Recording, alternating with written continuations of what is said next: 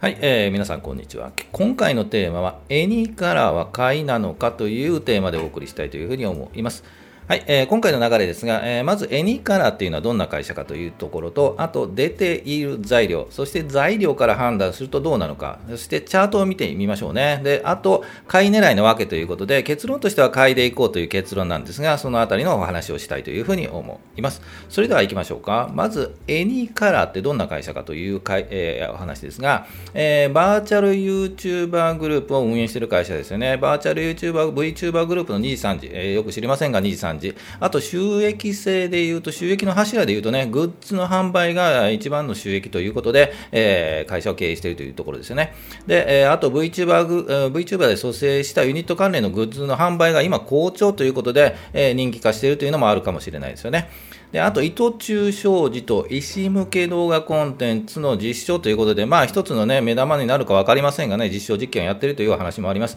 で、上場に関して言うと、2022年の6月ということで、えー、去年の6月ですよね、まあ、上場したてということで、そのあたりのね、上場したばかりは人気化してたというふうに思いますが、えー、これから再度人気化になるかというお話になっていきます。えー、試験法からね、出しているのでね、ぜひね、この詳しいところはググっていただければなというふうには思います。えー、それでは次に、材料ですよね、最近出た材料を2つ挙げたいと思います。まず1つ目が目標株価の引き上げということで、えー、これは、え7月7日ですよ。ね、モルガン・スタンレー証券がエニーカラーの目標株価を上げたということで、えー、目標株価当初は2万1000円だったんですが、2万5600円に引き上げということで、今7600円ぐらいなんで、まあね、2万1000円とかね、2万5600円はだいぶね、3倍ぐらい、3倍以上ということで、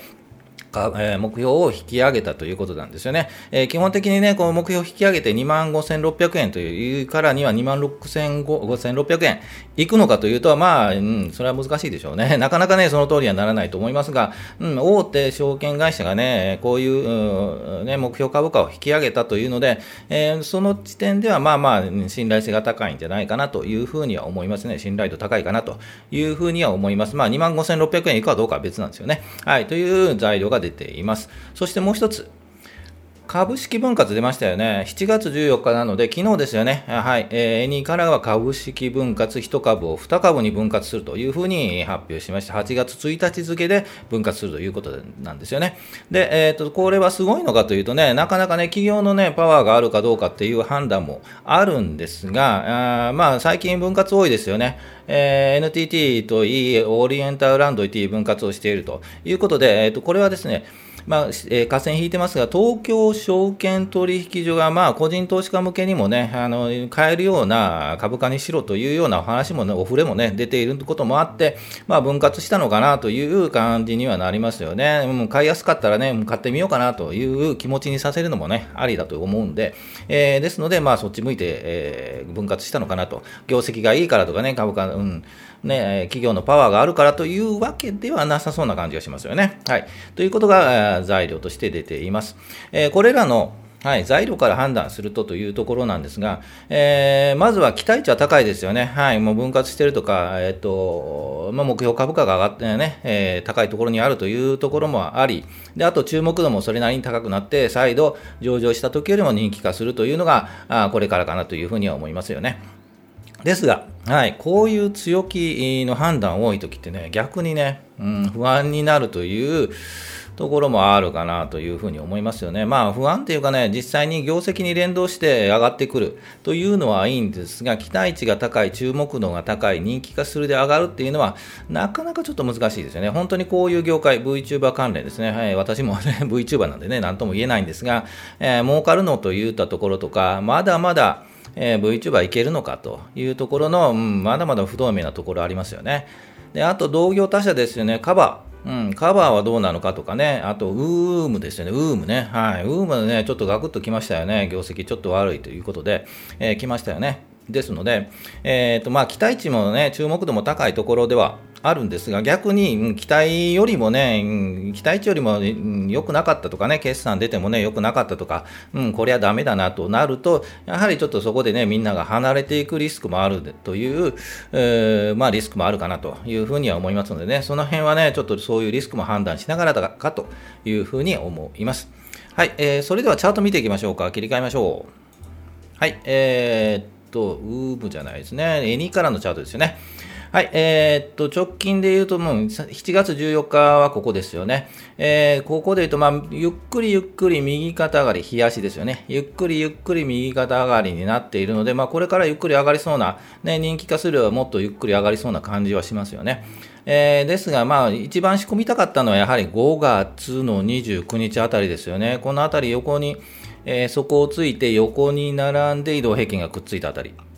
ここですよね、5月29日あたりで仕込みたかったというのが気持ちですね。なかなかね、それは難しいと思うんですが、じゃあこのあたりでどこで仕込むのかというところではあるんですが、えー、っと、このままで言うとね、この25日の移動曲線ですよね。ここを、うん、下支えにしてゆっくりゆっくり上がっていくのを期待したいですよね。はい。で、あとこの50日、黄色が50日移動平均になりますよね。で、ここはまあ、ゆっくりゆっくりの流れに沿っていくとは思うんですが、えー、期待で言うと、プラスの期待、うん、で言うと、ポジティブに考えると、明日、うん、明日じゃないな、18日に寄り付き高いところをつけて、まあ安くなるんじゃないかなと思うんですが、まあその後ゆっくりゆっくり上がって、この直近の8500円あたり、うん、8500円あたりを抜いてくると、いい感じに上がっていくんじゃないかと思います。でポイントはこの8500円ですよね。直近で言うとゆっくりゆっくり上がって8500円で休憩してもう一回チャレンジして上がっていく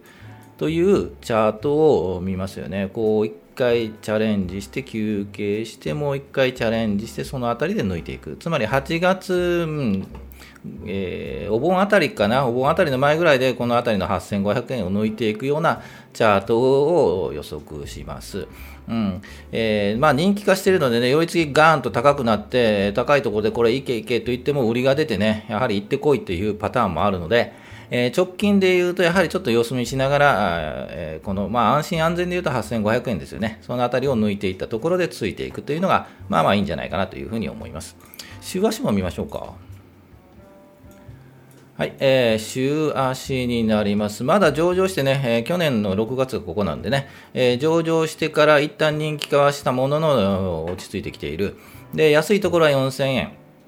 ぐらいですよね、そこから切り返している感じがしますよね。えー、ですので、このまままあゆっくり、一旦週足で言うと休憩しそうですよね。休憩してもまあ6800円ぐらい。えー、ぐらいまではちょっと落ち着いてきそうかな。で、この赤の移動曲線ですね。えー、あたりがくっついてきて、そこから上がっていく。一旦休憩しそうですね。週足でいうとね。で、このあたりでずっと行って、えー、やはり1万、1万3000ぐらいではね、やはり1回休憩はしそうなんですが、そのあたりまでは登ってくる。1万1000ぐらいまでは登ってくるかな、直近で見るとね。えー、今の今年の年末ぐらいにはそのあたりは1万円ぐらいはね、期待したいという感じではあります。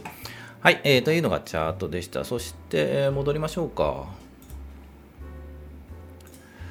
はい、えー、最後行きましょうかね。買い狙いで行こうっていうわけなんですが、やはり注目度と期待値の高さっていうのがありますよね。ですのでね、うん、ここから先高感がなんとなくありそうな気がしますよね。えー、そういったところもあります。で、あと、ボラティリティですね。ボラティリティというのは幅なんですよね。1日の、えーと、幅を考えるとですね、安いところから高いところを見ると、1日でいうと400円から800円ぐらいの差があるんですよね。ですので、えー、安いところで買って、えー、と高いところで売れば当たり前なんですが、えー、そういう狙いで言うと、割と幅が、値幅が取れる。はい。えー、で、えっとまあ、1日で2日、3日で言うと、安いところがあって、マイナスのところがあって買うと、翌日高いところとかね、翌々日高いところがあるみたいな、えー、そういうパターンもあるので、ぜひね、安いところを狙って、えー、マイナスはなかなかね、前日比マイナスはなかなか買いにくいんですけど、まあ、そこを思い切って買って、え、翌日高くなるということもあるので、そのあたりはね、じっくり冷やしチャートを見ながら、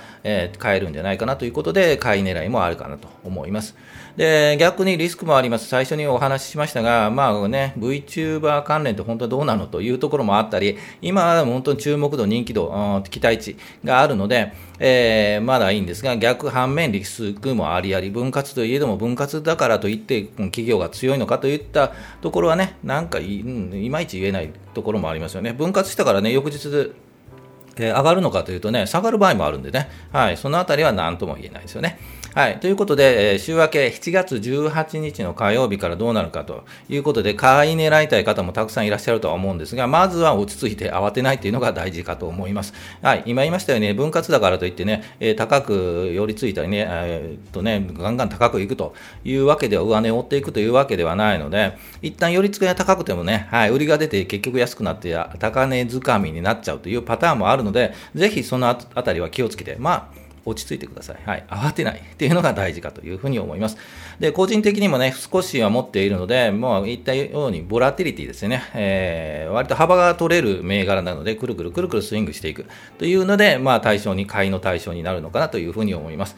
ですが、やはり基本はね、チャートを忠実に、はい、動きをね、流れを見ながら、うん、忠実に、トレンドを見ながら忠実にしていくというのが大事かと思いますので、えー、ぜひチャートを見てね、判断していっていただきたいなというふうには思います。はい、えー、ということで、えー、以上にしたいと思いますが、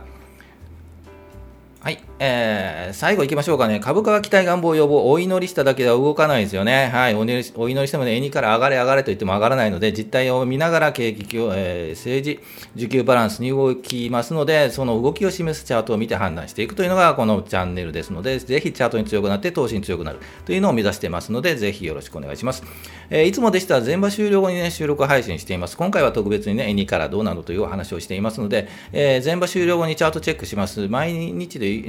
チャートチェックするんですが、まあ、2からもね、時々、はい、注目しているので、時々チェックしていますので、よろしくお願いします。見てくださいね。高評価、チャンネル登録よろしくお願いします。それでは、はい、また平日の12時ぐらいにお会いできればと思います。お疲れ様でした。